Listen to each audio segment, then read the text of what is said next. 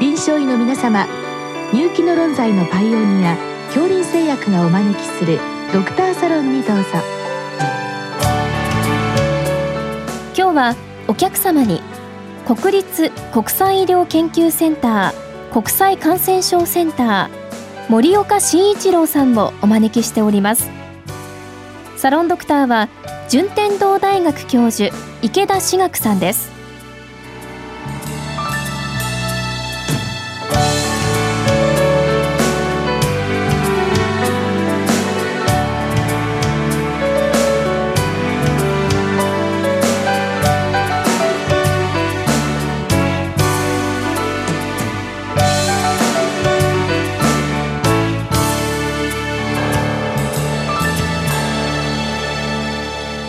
えー、森岡先生よろしくお願いいたします。あの今日はですね、えー、最近ロングコビットと呼ばれる COVID-19 の後遺症と思われる症例が増えて、えー、通常の診療が圧迫されて困っているということなんですけども、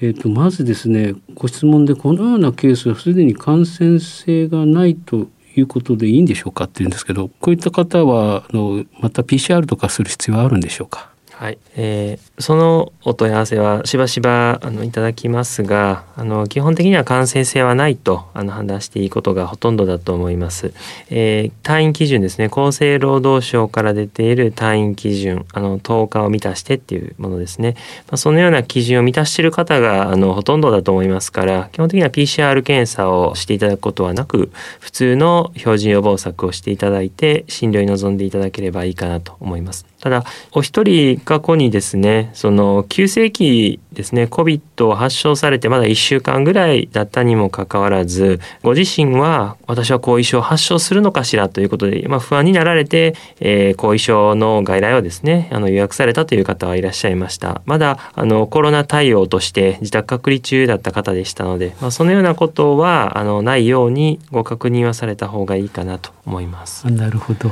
あの勘違いされて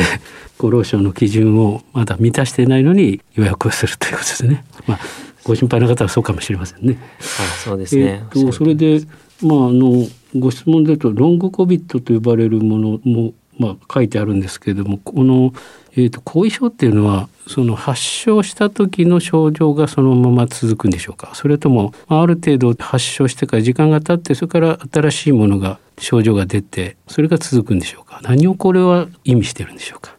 あのコロナ後遺症の明確な定義っていうのが今世界中で作られているとこだとは思いますがあの概念としてはあの急性期から遷延する症状そして途中からですね急性期が終わってからあの新たに出てくる症状、まあ、この2つがあると言われています。それはどのような症状なんですか？はい、多くは急性期から遷延する症状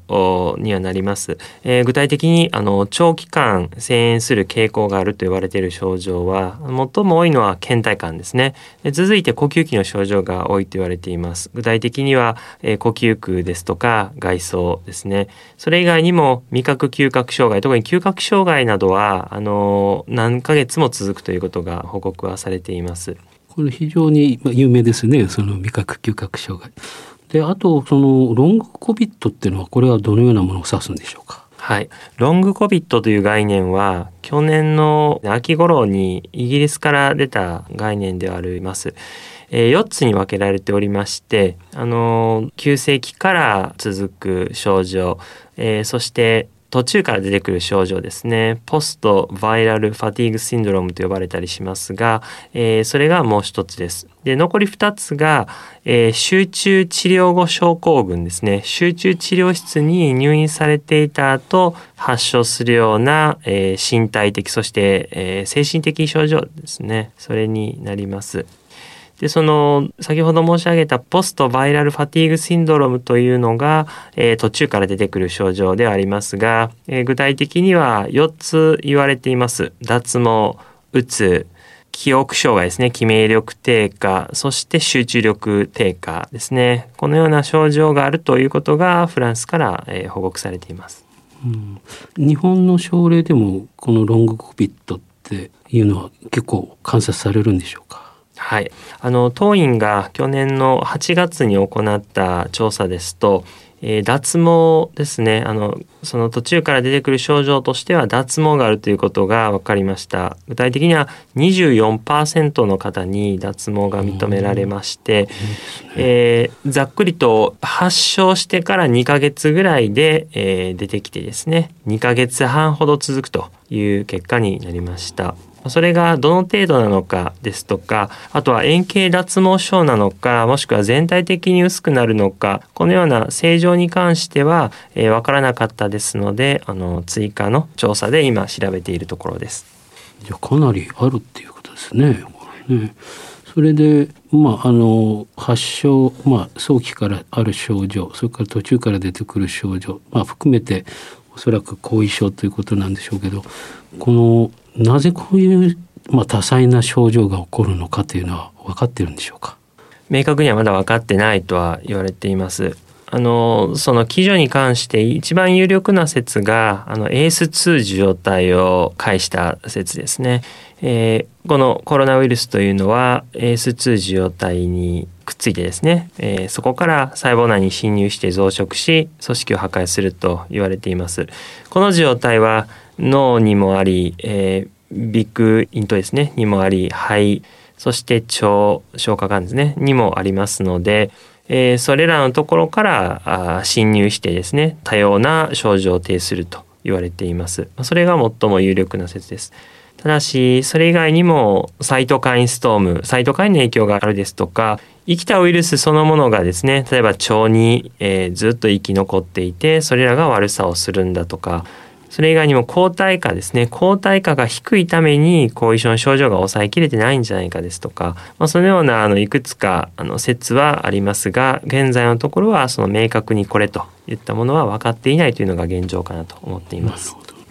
まだまだちょっと少量に蓄積がいるということなんですけれども逆に言いますとあの例えば最初の誤って予約を取った方なんかもそうですけどあの発症早期あるいは中期ぐらいでこのような、まあ、症状があるのででこの人はこういう後遺症が残りやすいとかってそういう相関はあの見られているんでしょうか？はい、そこはかなり患者さんが心配になるところかなと思っています。現段階で世界各国からま報告があるものですと後遺症全般ですね。全般が発症しやすいリスクというのは女性、えー、重症者、えー、高齢ですね。そして最初の初期症状ですね急性期の症状が5つ以上っていうのがあの後遺症が出現するリスクだとは言われています。あのキーですよねその重症だとかっていうのは分かるんですけど重症化因子はむしろ女性より男性ですがどの報告を見ても、うん、あの後遺症の発症リスクっていうのは女性なんですよね。男性より女性ですので、まあ、その辺りは今後メカニズムを掴んでいく上では大事な点かなと思います。でそして、えー、症状別でもそろそろ出てきていまして、えー、例えば倦怠感ですね倦怠感ですとか筋力低下っていうののあのリスク因子はやっぱり女性と重症っていう、まあ、この2つでした。えー、この1月ですね2021年の1月にランセットからあの1700人を対象としたスタディが出ました中国でしたが、まあ、そこでは症状別に分けてどういうことがリスクなのかっていうのもそろそろあの報告はされてきています。日本人に関してはあの現在当院でですね、えー、約530名の患者さんにご協力をいただいて、えー、解析をしているというところですね。はい。なんか不思議ですね女性で後遺症が残りやすいって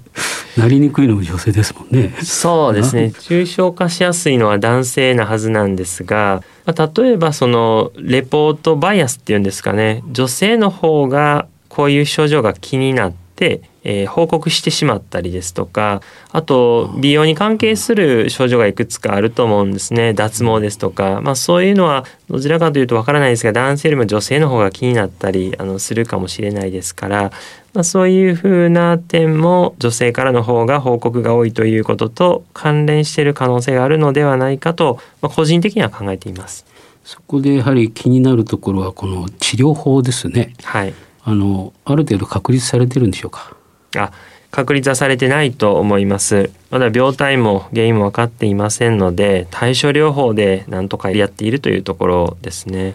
例えば慢性のまあ咳が続いてしまうということ。そういう時はどうされるんでしょうか？はい、あの鎮害薬を処方させていただいたり、えー、どうしても労作時の呼吸困難感が強いという方に対してはリハビリテーションをさせていただいたりすることをしています。じゃあまあいわゆる対症療法でやっていくってことですね。そうです、ね、であの例えばもう体のだるさですね慢性に続くこういう方はどういう対症療法をするんでしょうか？そこは難しいご質問ですね。えー、今回まだお話に上がっていないんですが、えー、慢性疲労症候群に似たような病態の方がコロナ後遺症ではいらっしゃるということはあの伺ってます。まだ私自身はそういう患者さんは見させていただいてないんですがそういう方に対しては安静が治療らしいんですね。えー、安静にしていることが、えー、治療動くと病状が悪くなるということみたいなんです。えー、ですのであのだるいことに関してはもう休んでいただいて治療をするということになります。一方で先ほど私が申し上げたように、えー、働き盛りの方でですね、えー、コロナの感染を契機に労作時の息切れが強くなってリハビリをすれば良くなる方もいらっしゃいますので、えー、どういう方が、えー、動くことつまりリハビリをすることでだるさが良くなってどういう方が動くことでだるさが悪くなるのかっていうのが今分かっていない状況かなと思います。ここは今後の大きな課題だと考えています。なるほど。ですから今先生が出されているあの530名のですね調査ですかねそういったことも含めてまだちょっと時間がかかるということでしょうか。はいおっしゃる通りだと思います。どうもありがとうございました。